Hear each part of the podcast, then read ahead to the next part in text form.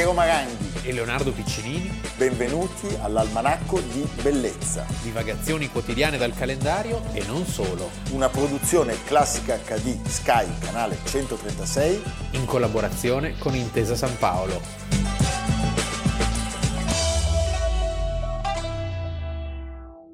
Famous Harbor Grace runway at dusk, about 7.30 I believe. I flew for a couple of hours while sunset uh, lasted, and then two more hours as the moon came up over a bank of clouds. I had fair weather for four hours. Then I ran into a storm, which was one of the most severe I have ever been in. I milled around in the storm here for probably an hour and with difficulty kept my course. Almanacco di bellezza 2 luglio abbiamo iniziato con una testimonianza di una donna. Il problema degli aviatori, Leonardo, è che ogni tanto spariscono. Oggi non parleremo di Amundsen. Del povero Roald Amundsen, sparito per, per causa nostra, per la tragica una spedizione. Grande, una grande fine, grande fine, con cui si è riscattato anche diciamo da un carattere un po' così arrogantello. Sì, credo che avesse comunque ragione lui nelle, sì. nelle, nelle sue polemiche con Nobile.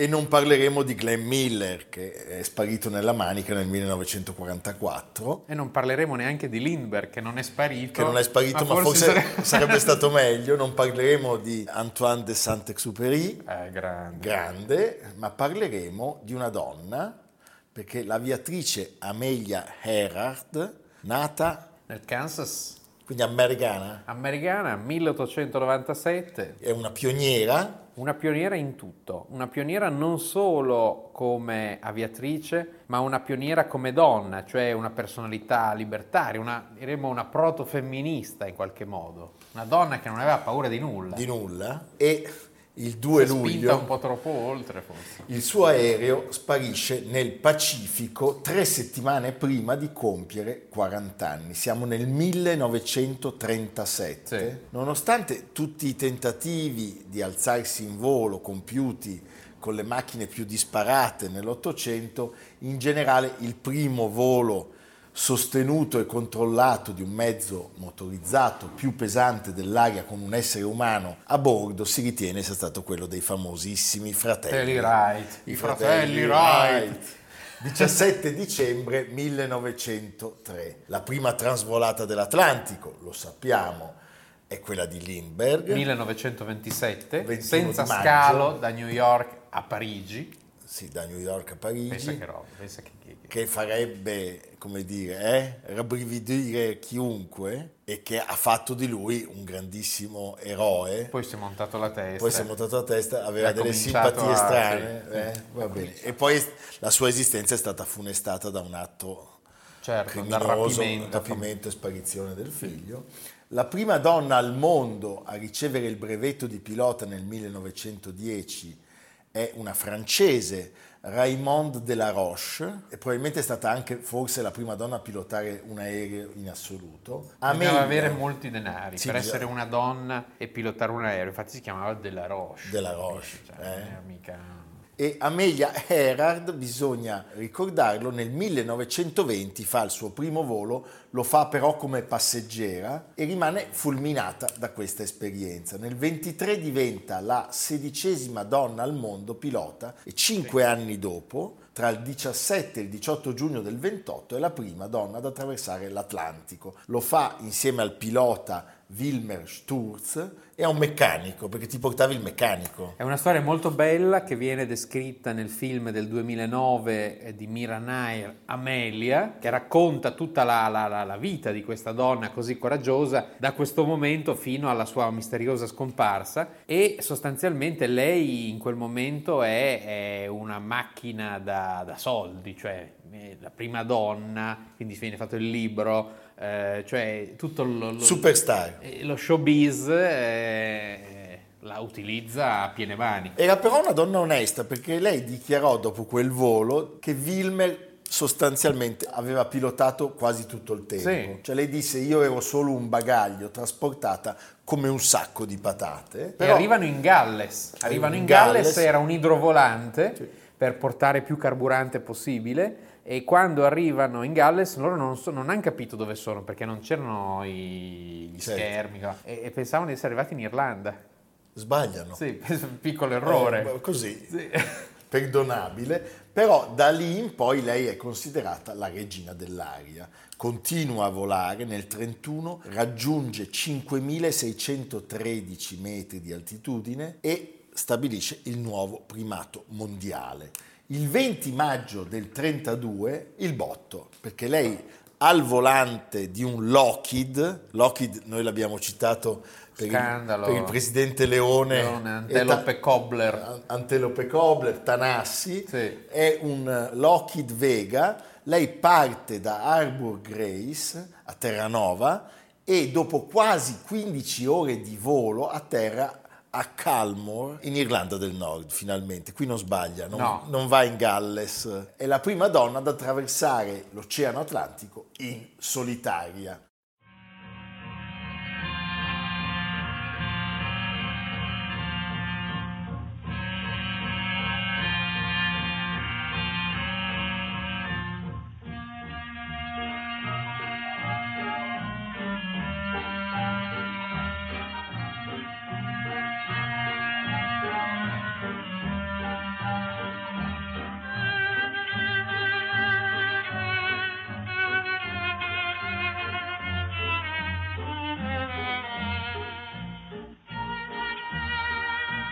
Già questa distinzione di sesso ti rende chiaro l'abisso che c'era no? tra, tra, appunto, tra uomo e donna, perché oggi uomo o donna che sia, chi se ne frega, no? però era, invece era importante una donna, cioè negli anni 30 che solitamente stava a casa a occuparsi Certo. di faccende più, più tranquille, aveva l'ardore, l'ardire di andare... E faceva sognare le donne e gli americani e tutti. Tutti, sì. Fa altre imprese E non poi- è un caso che questo avvenga in America. No. che da questo punto di vista è sempre stata più avanti no? nella, Certo. nella libertà delle- delle- della- del sesso femminile. Sì. Adesso lei si sente pronta per una nuova impresa, un'impresa pazzesca, cioè quella della circumnavigazione aerea del globo, seguendo tra l'altro la, la rotta equatoriale, quindi la più lunga. Pensa che noia, Beh, forse no. quei trabiccoli lì. No, pensa alle, alle Non potevi stare un i attimo, rumori. non c'era il pilota No, automatico, il cioè pilota stare automatico. sempre così. mm.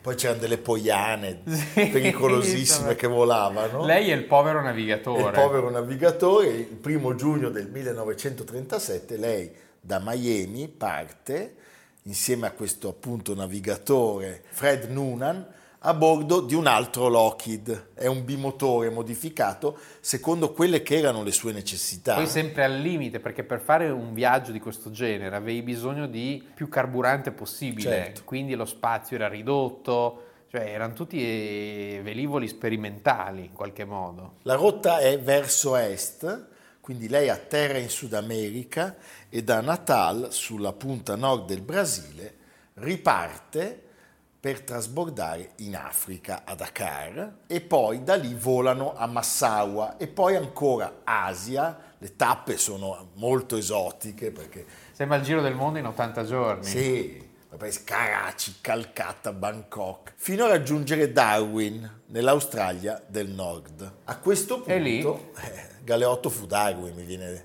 eh, secondo poi la teoria O dell'evoluzione, l'Australia. o l'Australia, perché a mezzanotte del 2 luglio il bimotore decolla da lì, in Nuova, in Nuova Guinea, e è diretto a Holland, un'isoletta a metà strada Verso le Hawaii. verso le Hawaii. L'ultimo contatto radio risulta alle 8 e 43 minuti. Dopo mille chilometri le tracce si perdono.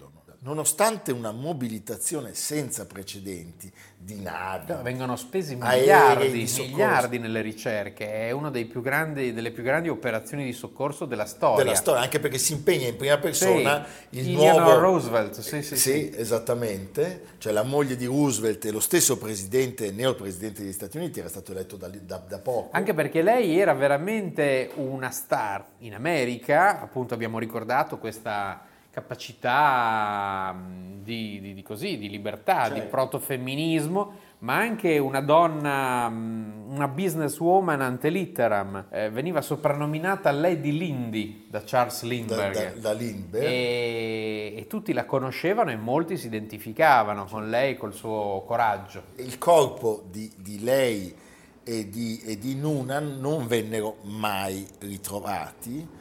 Sulle cause e sul luogo dell'incidente sono state avanzate numerose ipotesi. Si pensò persino che costretti ad un atterraggio di emergenza, Amelia e Noonan siano stati catturati e giustiziati come spie dai giapponesi. Ricordiamolo che siamo non molto prima del terribile conflitto della seconda, della seconda guerra mondiale. Ci fu E il anche Giappone era già in mano a un sistema fascista sostanzialmente, eh, la Manciuria, ricordiamo tutte le vicende di quegli anni.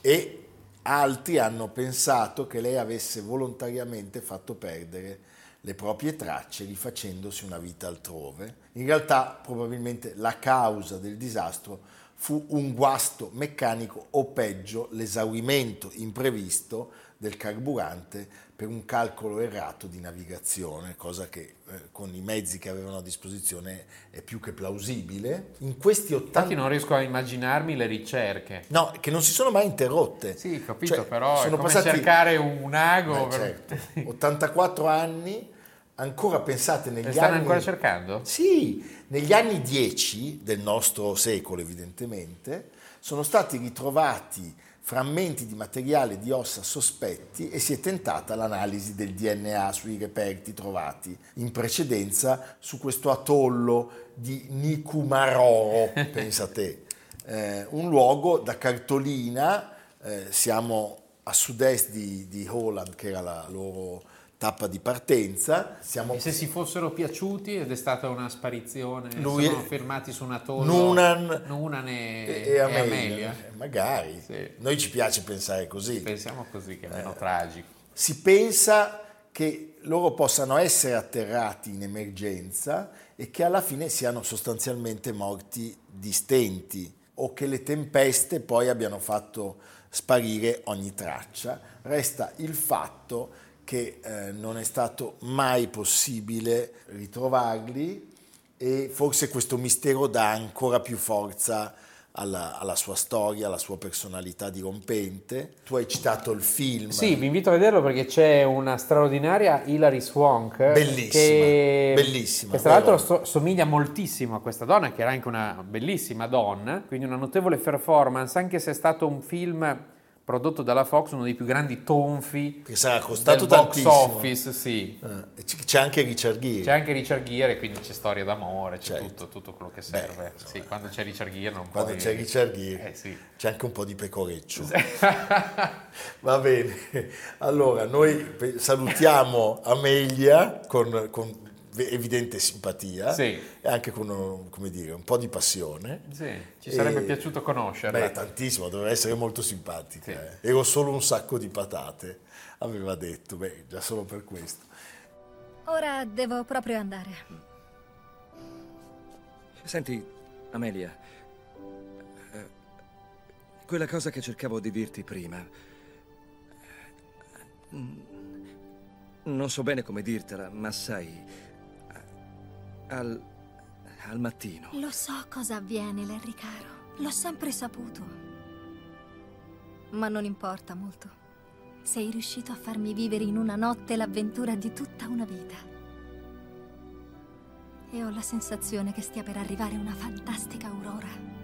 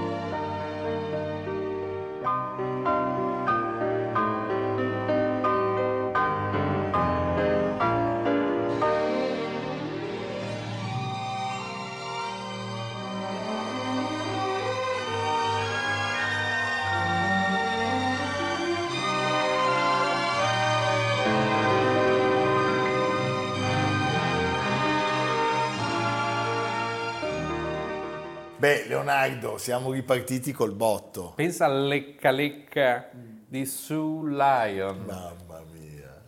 Che film. Che film è uno dei pochi casi in cui il film, anche perché l'autore del libro aveva partecipato alla Certo, sceneggiatura, sceneggiatura. il film non fa brutta figura, anzi, Ma, anzi, ma questo se- anzi fa venire voglia di leggere il fa libro. venire voglia di leggere il libro. È il 2 luglio del 1977 quando l'autore di Lolita, il padre assoluto di Lolita, Vladimir Nabokov, lascia questo mondo. Allora, scrittore, saggista, entomologo, scacchista, professore, poeta russo nat- naturalizzato, statunitense, muore in Svizzera dove da oltre 20 anni viveva, pensa, Ma non in Svizzera, sul lago di Ginevra. sul lago di Ginevra. Che è, un'altra, che, che è proprio quel mondo Eh. perfetto. Quando tu nasci a San Pietroburgo finisci o sulla Côte d'Azur o sul, o lago, sul lago di, di Ginevra. Non c'è niente da fare. Si non dice ci sono delle alternative, ma forse sono po- poco esotiche. O in un gulag. Ecco. Sì. Eh, lui eh, all'Hotel Palace di Montreux, Sì. beh, con la moglie inseparabile Vera. Era nato a San Pietroburgo, ancora si chiamava così, prima di, di diventare Leningrado, O Pietrogrado. Pietrogrado, Sì. eh, il 22 aprile del 1899, era figlio di un aristocratico liberale che dopo la rivoluzione d'ottobre era fuggito con la famiglia attraverso la Crimea e eh, l'Inghilterra per arrivare poi a Berlino. Però, Ecco. pas d'argent. Pas d'argent, infatti il, il padre viene assassinato, una storia bestiale, nel 1922 per errore. Cioè lui si trovava sulla traiettoria di un proiettile durante un attentato e la fatalità del tragico caso Mamma mia. spesso sarà cupamente adombrata nei destini dei personaggi del figlio Vladimir. Alla morte del padre, Vladimir, nato ricchissimo e poi completamente spodestato, impoverito di tutto dalla rivoluzione, sbarca al lunario dando lezioni private su un incredibile eh, quintetto di argomenti. Sì, intanto diciamo che studia a Cambridge e poi fa il, il- russo errante tra russo errante. Inghilterra, Germania, Francia. Lui insegnava- Diventa famoso nell'ambiente dei russi emigrati per le sue prime opere letterarie, che sono già abbastanza interessanti perché lui insegnava, insegnerà poi letteratura russa, sarà un grande critico di letteratura russa, nel 1944 farà uno splendido studio su Gogol e nelle sue prime opere c'è proprio questo richiamo alla grande tradizione russa, Dostoevsky, Gogol, quindi che poi mixa con la contemporaneità, Con con, la contemporaneità. l'osservazione dei nuovi luoghi in cui si trova ad abitare, Certo. fino ad arrivare in America. fino ad arrivare in America. I cinque argomenti oggetto delle sue lezioni erano l'inglese, il francese, il pugilato, il tennis, prosodia. Ma Leo, Cosa l'è? cos'è la, la prosodia? Le sillabe. La quantità sillabica. Sì. Hai capito? Interessante. Bellissimo, anche Dopo noi. facciamo un- sì, un facciamo una gara, noi dopo facciamo una gara di, Di prosodia. prosodia. Però secondo te è meglio col gin la prosodia prosopopea? O la prosopopea, va bene. Fra i russi di Berlino però lui diventa subito un personaggio di, di Berlino, conosciuto per i saggi e le poesie che pubblicava firmandosi Vladimir Sirin. Sì. Sirin poi è un personaggio Non, si destinato stacca, non riusciva a staccarsi ancora. eh, sì, a figurare non solo come il suo, il suo doppio, l'immagine più vera di sé e delle sue ambizioni, ma come un essere reale e a sé stante.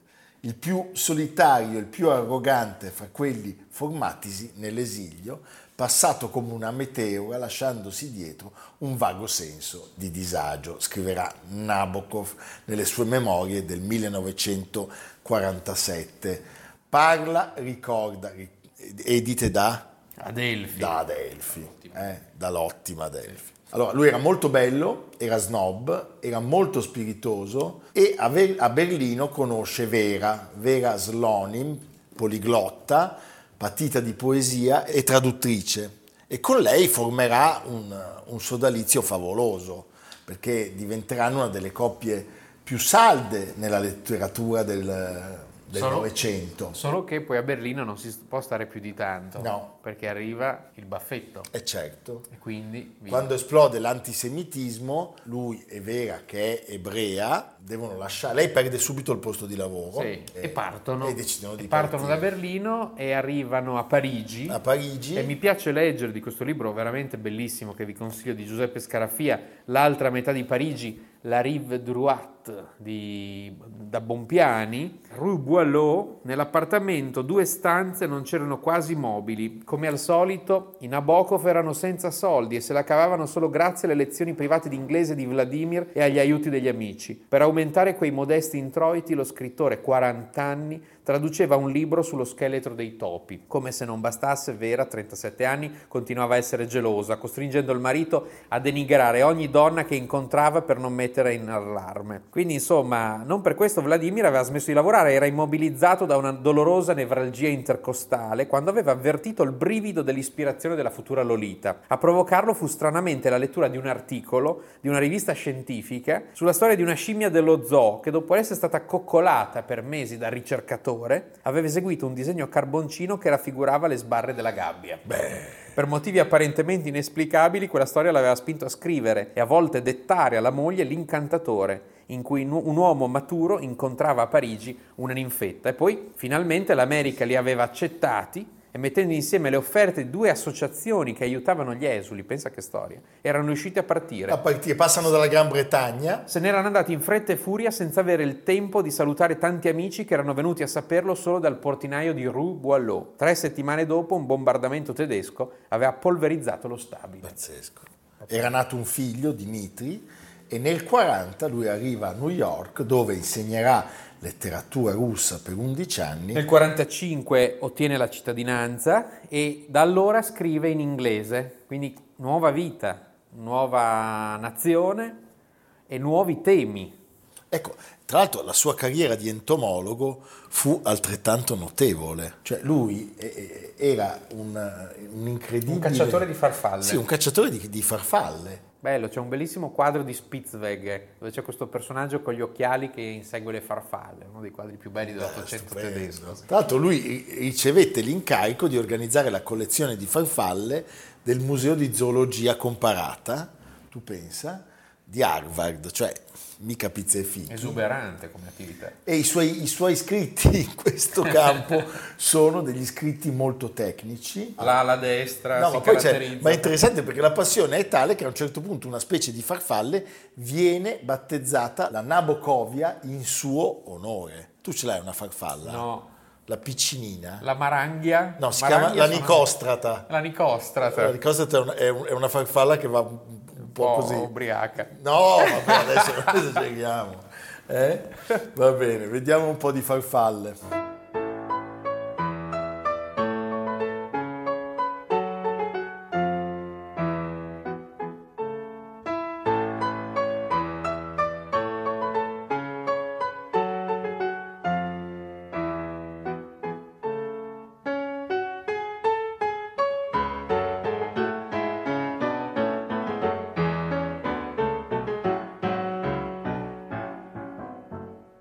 Grazie all'insegnamento del padre, lui era anche un ottimo giocatore di scacchi. Più che agli scacchi era interessata alla teoria. alla teoria, ai problemi, perché li considerava delle vere e proprie opere d'arte. Gli, fo- gli si fondeva il cervello Sì. tra farfalle e teoria degli scacchi. E ancora adesso sono di attualità per gli appassionati, pieni di spunti.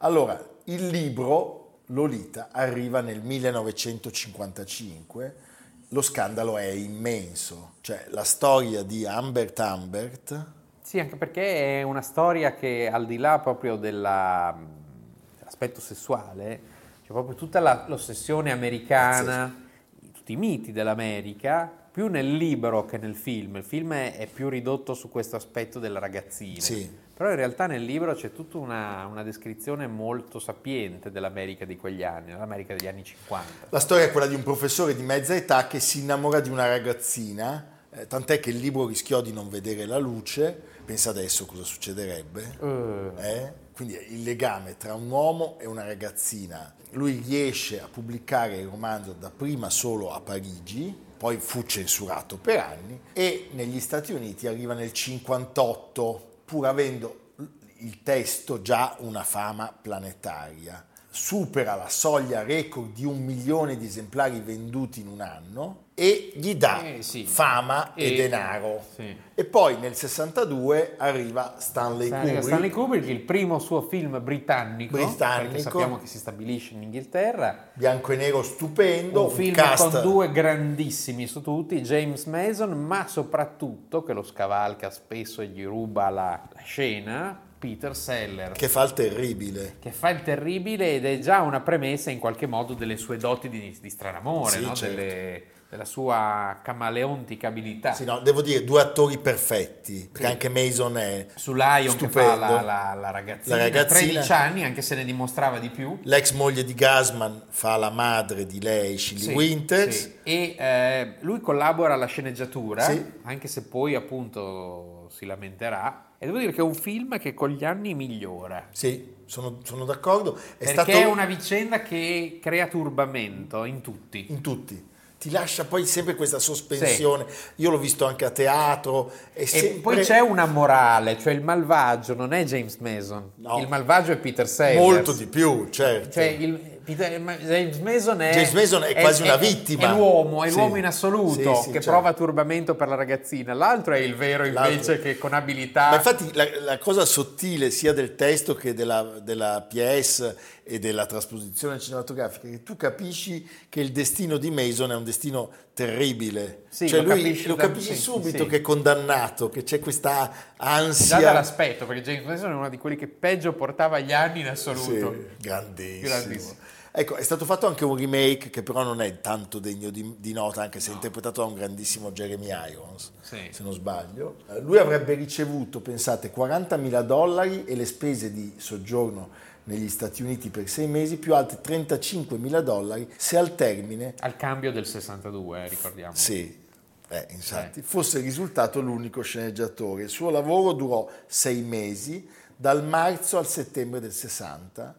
Lavorava alla sceneggiatura nelle prime ore del pomeriggio sulla base delle riflessioni del mattino, durante regolari battute di, di caccia alle farfalle. Com'è la caccia alle farfalle? Ti lo so. apposti... Con un retone. Ma ci sono le farfalle perché... Beh, devi cercarlo, devi andare in dei posti dove ci sono delle farfalle. Tu dove andresti? Ma non lo so, dove vado a cercare le farfalle? Eh? Io le fumo. Eh, E poi, eh, ricordiamolo, lui e Kubrick erano accomunati dalla passione per gli scacchi. La prima stesura consegnata al regista in giugno consisteva in un malloppo di oltre 400 Mamma mia. pagine. Kubrick gli disse, con questa sceneggiatura il film deve durare 7 ore. Poi arrivarono le sforbiciate e nacque quindi al mondo questo film bellissimo. La capacità, Indimenticabile. devo dire, di Kubrick poi di toccare i generi e i mondi diversi del cinema, come sempre è sorprendente. Nel 74, nella prefazione alla pubblicazione della stesura definitiva della sua sceneggiatura, pur riconoscendo che solo scampoli sparsi di essa erano stati utilizzati, ammette che le innovazioni introdotte dal regista erano pertinenti e deliziose e che scene come l'uccisione di Anche perché Quilty- credo che questo film abbia poi aum- fatto aumentare in modo esponenziale le vendite del Eh libro. beh, certo. Quindi, Però lui riconosce la capacità Sì. geniale di Kubrick. L'altra, l'abbiamo detta, 1997, Adrian Lyne, sì. Adrian Lyne. Ce ne sono tanti di testi oltre a Lolita, però è chiaro che questo libro ha oscurato il resto della, della- della- della sua opera. Tra i suoi capolavori, allora, forse va ricordato Invito a una decapitazione, 1935, bel titolo. Titolo. Eh, Beh, è interessante, quando lui si trasferisce a Montreux, chiede di modificare il bagno, sai? E dice voglio delle piastrelle bianche e nere che erano- facevano a pugni con eh, lo stile, sì, l'eleganza. sì, Ma mite lui, europea, mentre è imp- impegnato nelle funzioni, diciamo, che corporali, si svolgono in bagno. voleva vedere quelle piastrelle per immaginare gli scacchi. Hai capito? Eh, secondo me c'erano anche delle farfalle. maniaco. Maniaco, maniaco. Eh, I Nabokov riposano a Clarin. e sono uno vicino all'altra. Che bello. Sì.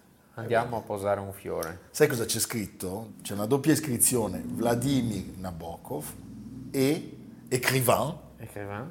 e Vera. Nabokov. Nabokov, niente. Niente. Capisci? Sua Eh. moglie. La moglie, anche lei aveva fatto il suo. Va bene. Sentiamo un attimo la sua voce, che è sempre cosa utile e buona. Di armonia che lei prova quando si trova in un bosco, fra gli alberi, a contatto con la natura.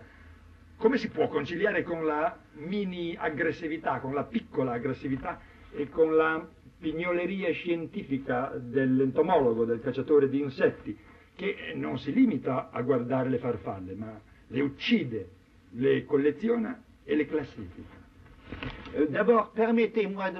Permettetemi innanzitutto di dirvi che per godere una cosa è necessario vederla e conoscerla. Una persona che passeggia sola in un bosco fra gli alberi, come dice lei, non scorgerà una sola farfalla, c'è troppa ombra. A meno che io, che sono esperto, non gli indichi la falena, il cui disegno delle ali si confonde con gli arabeschi della corteccia sulla quale si è posata. Non riesco proprio a capire come si possa tacciare di pedanteria la conoscenza delle cose naturali che ci circondano, il vocabolario della natura stessa. Perché dedurre dalle microdimensioni di un insetto che l'entomologia è astrusa e comica? Certo, è più facile distinguere un gatto da un leone o un leone da un leopardo. Tuttavia nessuno pensa che un catalogo di libri rari sia ridicolo. Noi non solamente collezioniamo le farfalle, ma ne esaminiamo il loro minuscolo corpo al microscopio e la loro forma serve alla classificazione molto più del colore delle ali. Credetemi, riconoscere su un prato alpino una farfalla che per comportamento e forma risulta diversa da un'altra è un'emozione che unisce la scienza all'arte, provocando un sentimento di acuto piacere, piacere che è sconosciuto alla persona che passeggia sotto gli alberi. Leonardo, e tu dove ci porti? Ma io vi, vi consiglio a leggere questo bellissimo libro di Mauro Suttora, grande giornalista inviato per Neri Pozza, Confini, storie e segreti delle nostre frontiere. Tutto un viaggio ai confini, non della realtà, ma ai confini dell'Italia e tutte le storie, perché ogni confine in Italia è stato segnato da vicissitudini di ogni tipo. Tanto Gorizia, pensa che Gorizia ha cambiato padrone sette volte in Sette 30 volte anni. in 30 anni. Dal 16 al 47, record mondiale. Cioè voi pensate che cosa possa succedere in una città che cambia padrone sette volte in 30 anni? mille storie da Briga, Tenda, la Turbie e anche il fatto che i confini naturali non corrispondono ai confini nazionali e anche gli spartiacque che non sono rispettati. Sapete che la pipì fatta dagli abitanti di Livigno, Sondrio, San Candido, Bolzano o Tarvisio, Udine finisce nel Mar Nero passando per il Danubio? Decine di chilometri quadrati e intere vallate italiane infatti non fanno parte del bacino del Po, ma stanno al di là delle Alpi. Quindi quando siete nel Mar Nero e fate il bagno e sentite uno strano odore, quella è la, Arriva da Livigno. È, è la pipì degli abitanti di Livigno che mangiano un sacco di asparagi. Va bene, come al solito abbiamo scafonato, ci vediamo domani. A domani. Almanacco di bellezza a cura di Piero Maranghi e Leonardo Piccinini. Con Lucia Simioni, Jacopo Ghilardotti, Samantha Chiodini, Paolo Faroni, Silvia Corbetta. Realizzato da Amerigo Daveri, Domenico Catano, Valentino Puppini, Simone Manganello. Una produzione classica HD, Sky Canale 136 in collaborazione con Intesa San Paolo.